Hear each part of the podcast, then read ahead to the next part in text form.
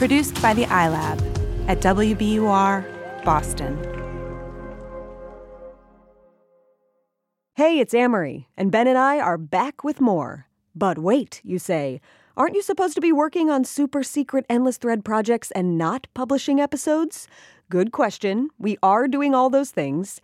But this weekend is the Super Bowl, and we made a whole episode last year about football and the Super Bowl and Reddit. And it holds up, even though it's a different team playing the Patriots this year, and in a much warmer city, thank goodness. But if you didn't catch that episode last year, or you just want to hear about the meaning of superb owl again, or about the amazing history of the halftime show, take a listen. We'll be back with some snacks real soon. But for now, go sports! Amory, name every football position you know in 2.72 seconds. Ready, too bad, go. Um, quarterback. Uh-huh. Uh, Yeah. Nickelback. All right, you're done. You're done.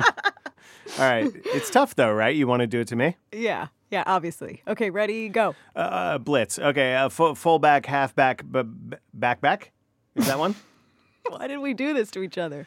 because three seconds is around the time your average professional badass quarterback has to throw the ball on a given play before it's too late. Also, to demonstrate our just really horrible knowledge of football. Ooh, yeah. I think it's fair to say that we are below average when it comes to sports knowledge. Definitely. But you know what? We're still probably going to watch the Super Bowl. At least I am. As is our custom in America. I know. For me, it's a reason to make slam and nachos. For me, it's a reason to eat all the food and watch none of the football. Okay, today we're going to do the damn thing. We're going to do the Super Bowl. Do you have a favorite football fact, Amory? Um, My favorite football fact is that after the Super Bowl, the season is over. Hmm. you? I think it's one I just learned about the Chicago Bears from a couple of the moderators of the NFL community or subreddit. Yeah, the Bears principle, wherein the Bears are the principal guiding force of who wins and who loses in the playoffs this year, which is really great for the Bears because now they're playoff relevant, which is, you know, not often for them. Ooh, what do we call that? A sick burn? I think we call that a sick burn, Ben. Yep, and I'm going to explain the math behind that sick burn in a minute. Da Bears do play a role in the Super Bowl. All right, football it is. What's the name of this episode? Well, you know, Amory, when a, a team kicks a field goal and the ref throws up his arms and he says, and it's good. I'm Ben Brock Johnson, and this is Endless Thread, a show featuring stories found in the vast ecosystem of online communities called Reddit. I am here with my producer, Amory Sivertson, and we are finding all kinds of stories. We're going to listen to Redditors tell their stories. We are going to wade into the comments. It's going to be great and weird and fun and hopefully enlightening. One does not simply walk into our show without saying how it is made. We are coming to you from WBUR, Boston's NPR station, and we are making this show with a little bit of help from our friends at Reddit.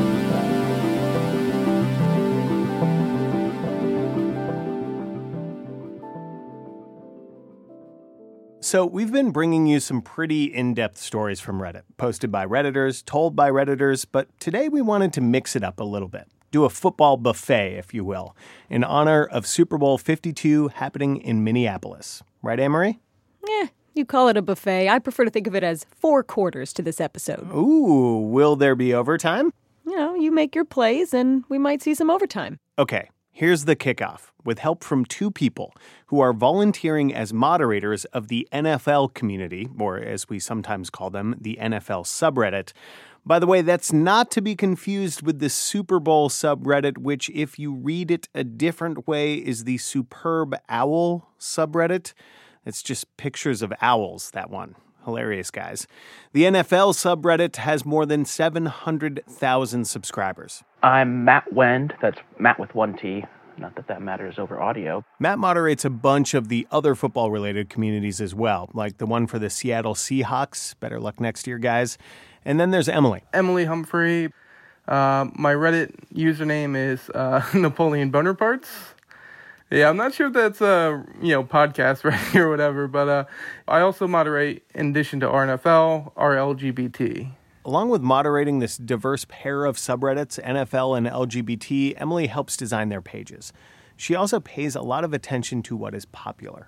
Uh, I gotta say, Green Peppers Baby was probably the most popular thread. Um, what is that?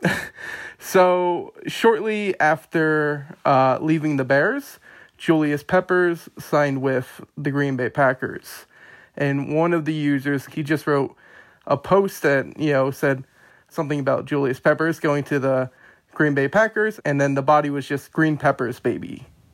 Green Peppers Baby, not the most intellectually stimulating conversation starter, but it does get pretty nerdy on there. One popular post compared the number of each team's fans to the number of things represented in the real world by their mascots. So, like Seattle Seahawk fans versus how many real live osprey were living in the wild, for instance. Here's the coup de grace, though the real stat for this season, involving the aforementioned Chicago Bears, and a single user called Crantastic, a Bears fan, of course, who discovered an interesting correlation.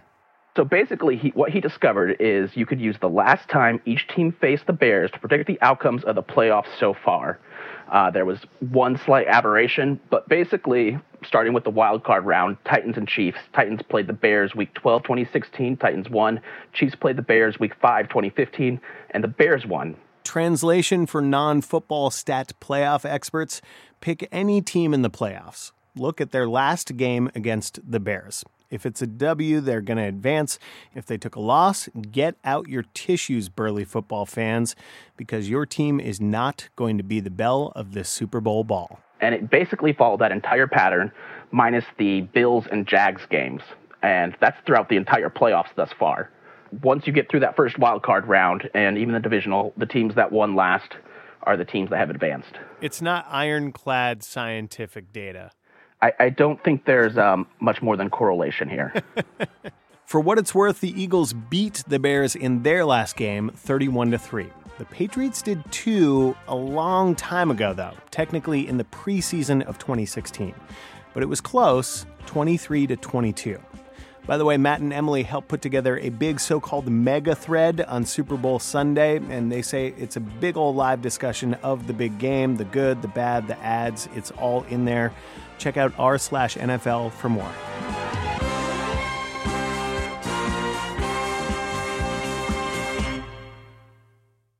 Pretty good first quarter, right, Amory? Not bad, Ben, not bad. So let's get ready for halftime.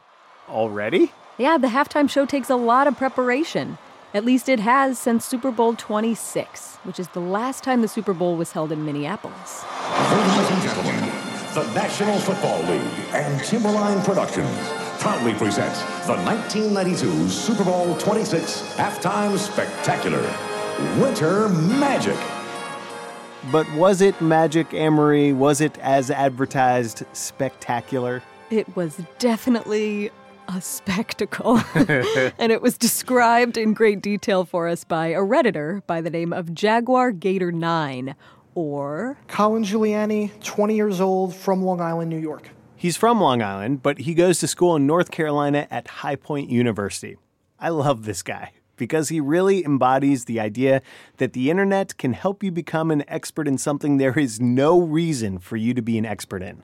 For Colin, it all started back in middle school. There was like a period where I was like in eighth grade or something, and I, I was really sick. I was like home for like a week and a half, and I just saw a halftime show pop up on my on my YouTube feed on my suggestions, and I was like, okay, this looks cool. I might as well click on it. And then all of a sudden, it just became uh, me going down a rabbit hole. And one halftime show became two, and two became five, and five became ten, and and then eventually, I, a few years ago, I went back and decided to knock out every halftime show from the '80s on, and here we are, like thirty something halftime shows later.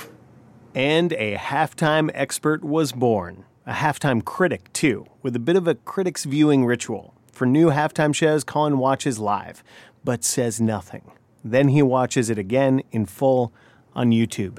And then only after about the third time do I really know whether or not this was like a great halftime show or an absolutely terrible halftime show. Because there have been times where the first time it turned out really well, and then on repeat viewings it didn't have the same effect. How many times do you watch every halftime show now? Um, it depends on the show. Um, for some of the really bad ones, I really wish I could only watch it once. Um, but the Lady Gaga one from this past Super Bowl, I watched about seven or eight.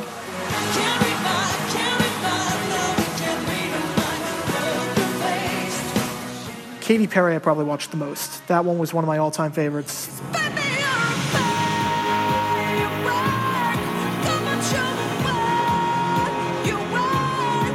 That one I probably watched a solid once a day for about three weeks after the game. What? This is crazy. Is that because of the shark suits? that had something to do with it. Um, but it was almost like going to a concert. It was. It didn't feel like a halftime show. It felt like a concert. I thought that was really impressive. Okay, you want Colin to break the litany of Super Bowl halftime shows into, say, specific eras? No problem. It starts off with the marching bands. Then you got to some very cheesy halftime shows produced by like Disney, up with people, basically whoever the highest bidder was. Then there was a bit of a transitional period. 31 through 38 is what I like to call the multi performer era NSYNC and Aerosmith, Shania Twain and Sting, and then Super Bowl 38 with. And he goes on from there. But one of the inflection points for sure in the history of halftime, says Colin, was this Super Bowl 26 halftime show in Minneapolis. He wrote a pretty popular post on Reddit about it. And to be honest, one might ask Colin whether he loves it or hates it. I don't know what they were trying to go for here. They were trying to do way too much. He had a winter theme. Hi, winter's time of the year. It's winter magic. We proudly salute the 1992 Winter Olympics. You had the send off to the Olympics, but then you decide at the very end to put Gloria Estefan, the lead singer of the Miami Sound Machine, on there because nothing screams winter like Gloria Estefan.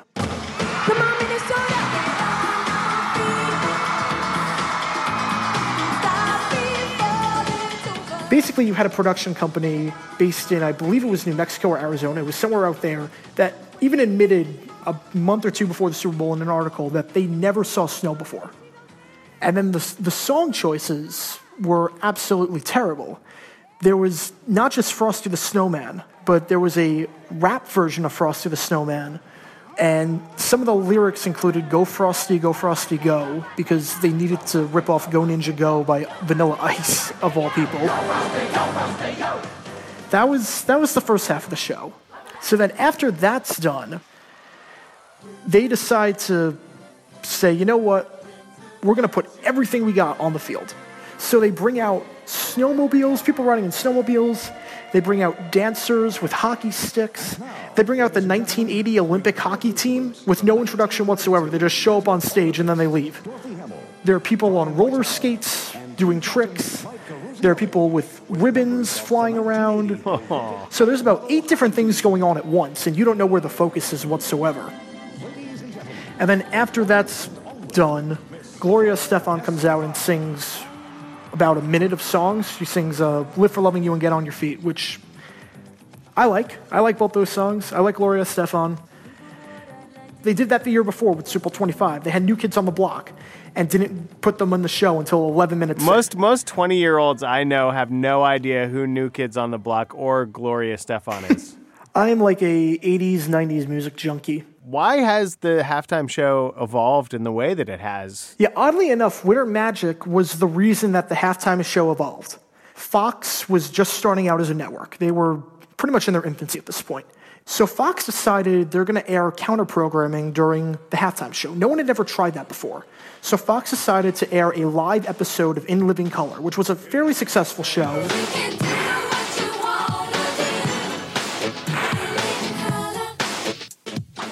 So Fox wanted people to watch their show and then go back to the Super Bowl. It was pretty much a blowout. Washington was beating Buffalo pretty badly at that point. So people turned to In Living Color and never turned back to the Super Bowl. So the NFL lost about 20% of its viewership from the first half to the second half because people went to a different halftime show and then never flipped it back.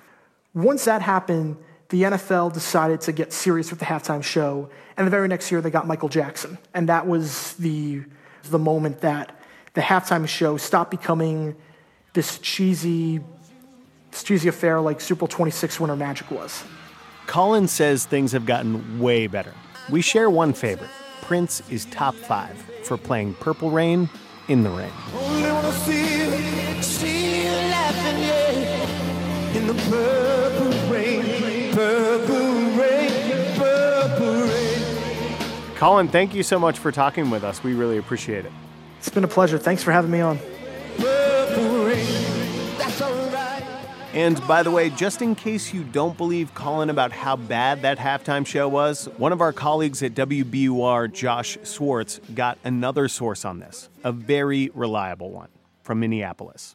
Uh, my name's Jacob Fry. I'm the mayor of Minneapolis, and we're in mayor's office.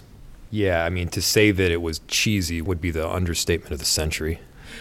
Well, we're, I, I, you know, I, I, th- I think Justin Timberlake is going to take it up a notch, and we'll we'll see a little bit of redemption.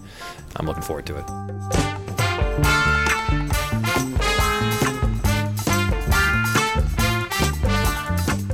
All right, Ben, you ready for the real halftime? Ooh, will there be a show? It's uh, it's more of an auditory spectacle. Hmm, hopefully a good one. Back in a minute.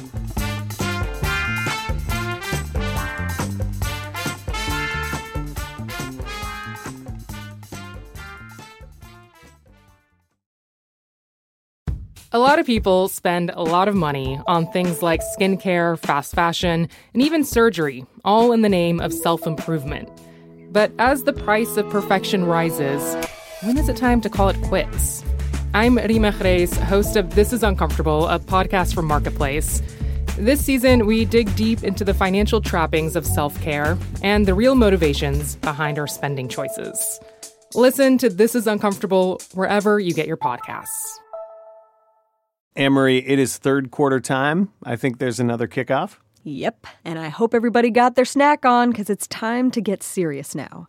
So, in the third quarter of this year's AFC Championship game between the New England Patriots and the Jacksonville Jaguars, Pats fans were nervously waiting to hear about tight end Rob Gronkowski.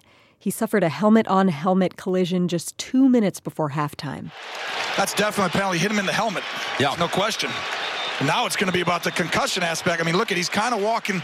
It's easy to forget in all of the hype around the Super Bowl that playing football is risky, which is how we get to a Texas based Redditor named Jason in his post titled, I should not allow my son to follow his passion and play tackle football. Emphasis there on the word passion. I really don't remember a time when it wasn't a part of his life you know, football was always on around the house, just um, like a lot of other sports. And then, uh, believe it or not, we started flag in Texas at the age of four. So, you know, he's out there loving it, having the time of his life. But while Jason's son is having the time of his life, Jason's been keeping up with the headlines. Some of them are about research, some of them are about the NFL's congressional testimony regarding another three letter abbreviation, CTE. CTE is a degenerative brain disease, and it's not unique to football.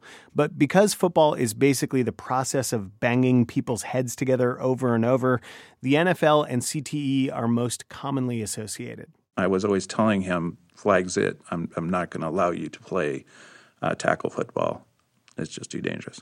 But as any parent knows, sticking to your guns is tough when you're talking about something that your kid loves you know, please, I'll do anything, you know, begging and begging every day. And it really came down to us deciding, you know, you've got the sport, you've got the the potential danger of the sport, but then you have this kid's just unrelenting passion, talking about it, not not just you know occasionally, every day it was this these kind of questions and this kind of discussion. Jason eventually caves. His son starts playing when I put the equipment on him for the first time, the pads, the helmet, even just a practice jersey, he said, This is the best day of my life. But Jason still doesn't feel good about it, so he goes to Reddit for a gut check. He posts in the community called Change My View, where people go to seek out other points on an issue that they're feeling pretty resolute about. Here's what he wrote My son is eight years old and has already played a season of tackle football. Yes, this is Texas. He's a great athlete, full of aggression, who loves a number of sports, but especially football. I have talked to him about the dangers of the sport, the recent NFL testimony in front of Congress, and the need to shift him away from football. His heart is broken, and he burst into tears during the discussion. He's simply too young, in my opinion, to make this potentially life altering decision. Rather than just taking a sport away, we have talked about substituting another sport. For example, lacrosse, still concussions, but not nearly the amount nor the repetitive head to head contact. I would appreciate any feedback. And he got feedback. Some people didn't even attempt to change his view. There's no way I'd let my kid play, one Redditor wrote. I suffered a traumatic brain injury two years ago, wrote another. I can't begin to explain to you how this has changed my life. I would probably do the same. On the other side, there were a lot of people that posted one about challenging the study itself. Selection bias, some said, noting that the brains examined in the study belonged to players who were already exhibiting symptoms of CTE before they died. Of course, that science is still pretty well established at this point. Science aside, plenty of people commented on the personal benefits to playing football. Redditor Rare Turtle played hockey and football in high school and college and said that despite the risks, they would, quote, without a doubt play those sports again. These sports are wonderful tools which taught me the link between hard work and real tangible progress in a way school and even other sports never managed to. And another person whose mom made him stop playing tackle football said this I still resent my mom for taking it away from me.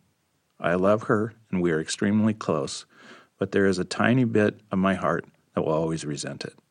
Ah, long lasting resentment, that thing that haunts all parents. And Jason is not immune. He asked his son about it. What would you think if we just pulled out of football completely? And he said, I would hate you. And I know as a parent, you know, if if that's what it takes to make the right decision, then so be it. But uh, yeah, that was his reaction. It's now been a little bit over a year since Jason made that post in Change My View. I think the the redditors definitely brought me to a place to think of it differently. If I think about my own experience playing sports, I only played football for one year, but I did play basketball. And if I had those same risks knowing it now, then definitely I would have still played basketball, no doubt in my mind. It just meant that much to me, and it still does today. Jason's son is now 10 years old. He's been playing tackle for three years. I mean, we're really taking it year by year at this point. I think it's it's better off to, you know, see how he, you know, develops with the sport. And I don't know what the effect is on my son if I just pulled his greatest passion away from him. What effect is that going to have? So at this point, it's let's put you in the best helmet possible and with the best coaches that I know and uh, keep on going. In a way, that's what Change My View is all about some thoughtful discussion and reflection, even if it doesn't make someone pull a 180. Yet.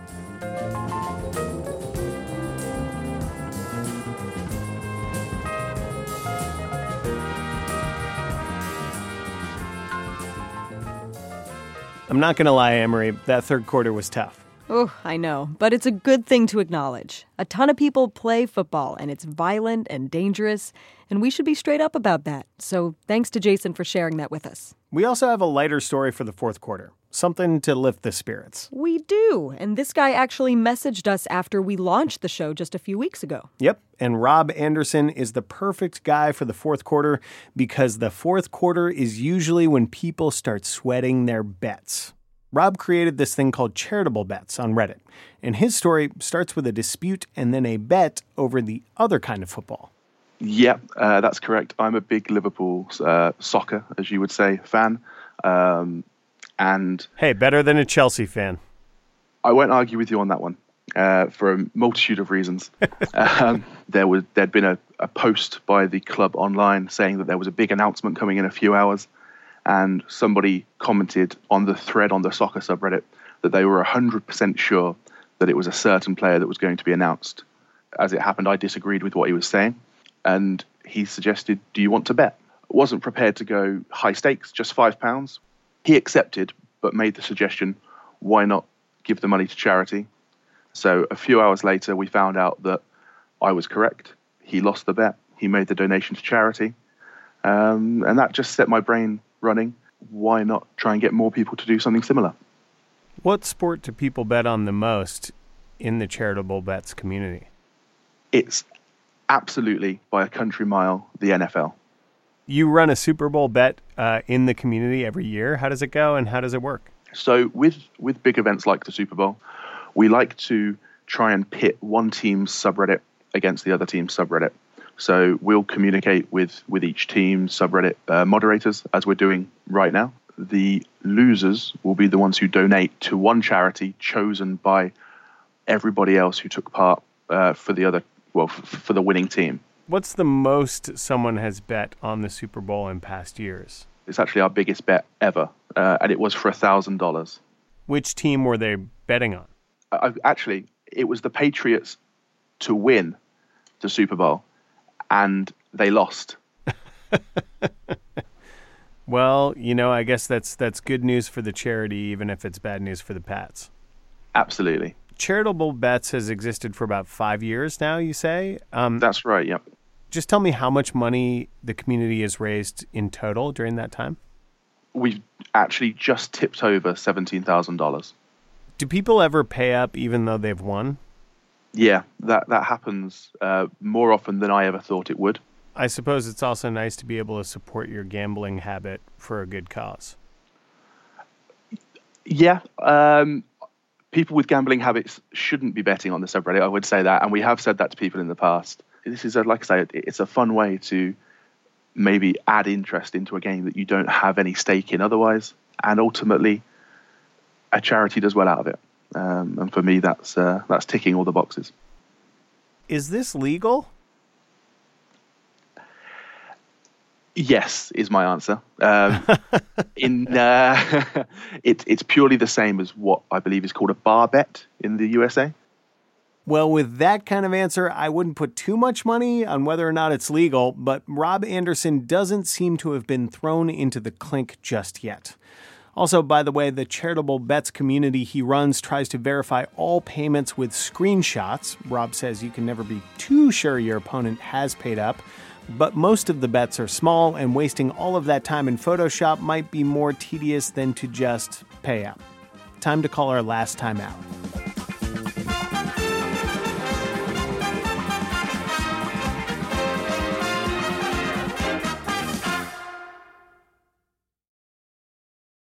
Hey, Ben, do you know what time it is? Overtime, yes, right?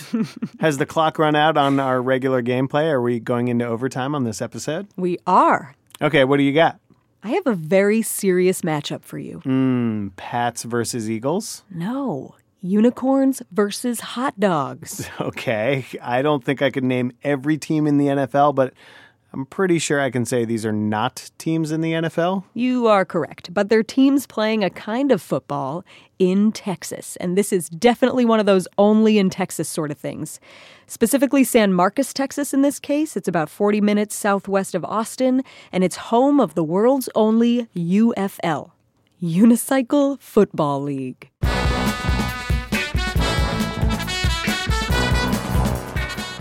Unicycle football is pretty much exactly what it sounds like. It's football played on unicycles. Okay. And I learned about it in a community on Reddit called the Ocho. Have you heard of this one? Yeah, that's the place where you can see all those like weird sports. I feel like I always see Scottish people in kilts doing weird things with logs. I don't know. Yeah, well, the name is a reference to the made up sports network from the movie Dodgeball. Brought to you exclusively here on ESPN 8, The Ocho. We're coming You'll find things in the Ocho community like slam ball, basketball played on trampolines, of course, or uh, competitive grease pole climbing, and then, of course, unicycle football. Okay, so the unicorns and the hot dogs are teams in the UFL. Not just any teams in the UFL, Ben. They're two of the best out of the seven teams in the league. Seven teams, low bar.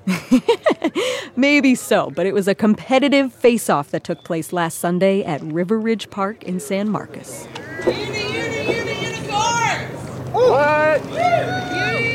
It's a little before 2 p.m., and spectators are setting up lawn chairs and cracking open beers. One of the league's organizers is using one of those things you see at baseball games to make the lines on the field, or in this case, a parking lot. Except instead of chalk, the UFL uses flour, like household baking flour. Members of the unicorn show up gradually, but the hot dogs, they're known for their grand entrances. Most beloved and hated team in, in the league. This is Lee Wallace, one of the league's organizers and players. So they come in, uh, I think uh, the last game they came in on a five person tandem bicycle. They show up in limousines sometimes. This time they're showing up on a truck with a, it looks like an eight foot hot dog mounted onto the back, and they're riding the hot dog through the field. So, just to clarify, Amory, are these unicyclists who play football or football players who unicycle? I just want to acknowledge that both of those options sound crazy, uh, but in this case, it's the latter, as it was for Brad West, who plays for the Unicorns. Uh, I just came to a game and was like, I want to try that, and then just happened to see a unicycle in a pawn shop about a week later. But there's at least one exception to this. It's uh, Larry, shoot him from the hip gun, the human Camaro. But uh, you can call me Larry for short. And Larry isn't even his real name. It's Marcus Garland. Larry Gunn is his UFL name. Every player has one. Turbo Van Winkle pulling that ball in. That's going to be good for about four units. So bring up third down. Follows pretty much the rules of the NFL. We punt from the, from the unicycle. We kick field goals from the unicycle. You can catch the ball in the air off your unicycle, provided you're not touching the ground. Marcus is the perfect commentator for unicycle football because he's the OG. He started the UFL back in 2008. I used to be a street performer as, as a kid, and uh, every Christmas I got a new trick, and uh, unicycle was one of them. And so uh, I was a big Houston Oiler fan, and I would pretend like I was on the Houston Oilers. I'd throw the football to myself and run, catch it on the unicycle. Coming in hot. Got it. Usually you have to eat it. You have to dive and eat it if you're going to leave your unicycle. But uh, we also have flags, so it's like flag football. You can pull somebody's flag, but you can also just knock them off their wheel. Ooh. A bullet down the middle of the field. That ball nearly picked off by the by Sausage Fest of the hot dogs, who's limping off field right now. Is unicycle football as dangerous as it sounds? So it's funny. Everyone we asked about injuries started by saying something like this. I got scrapes and bruises. But then a couple seconds later, they'd add something like this. And then I fell and fractured my tailbone in two places and split my head and had to go to the emergency room. So I've retired. That's 68 year old Bill Bigadike, who holds the record for being the oldest player in the UFL. And Lee Wallace, who we heard from earlier, he's broken both of his legs. That's how much I love the game, and I'm still playing. And even though some of them only wear a helmet when they play, a lot of them do wear padding. They've got elbow pads, knee pads. Some of them even wear full chest protectors and even spine pads. Falcorn in motion. LW takes a snap. LW is going to carry it himself and shoved out of bounds by Lady Bun. I bet I know who Lady Bun plays for. yep, the hot dogs. But off the field, she's Kirsten Doriere. And for her, unicycle football is like a religious experience. I call it church because I'm here every Sunday. It's like my people, we all come together for the same reason, and it's like you can't find a person here who's not having a good time. Yeah, hey! Ah! This is a good game today. You know, the Unicorns have never beat the Hot Dogs in their entire existence as a unicycle football team. Is that is that a truth? That's player Matt Barnes, aka Cupcake, talking to Marcus Garland. Another statistic is the Hot Dogs have never lost a Super Bowl they've attend- they've played in. Super Bowl? Yep, that's the Unicycle Football League Super Bowl. Oh! There's also the guy who grills hot dogs on the sidelines. There's the unibroads, who are what they call jeer leaders instead of cheerleaders because they heckle teams throughout the game. Hot dogs make me sick! So, fast forward to the fourth quarter. One second left! Hot dogs lead 29 20. And the unicorns I can't believe nobody caught that! can't catch them. Final score 35 20. Everyone high fives and heads home. Until next Sunday, when they'll come back together, set up their chairs, grill their hot dogs, and strap on the elbow pads for another game of unicycle football. Amazing. I love those cheerleaders. Do you think they're for hire, Amory? As long as it's not game day, Ben. Fair enough. Well, we've reached the end of our episode. Good game, Amory. Good game, Ben. High five. Yeah. Oh, too slow. Sorry. Had to.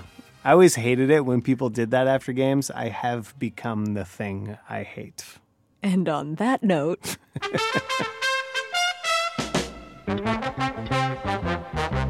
Yeah, I think we're officially done. Endless Thread is a production of WBUR, Boston's NPR station, in partnership with Reddit.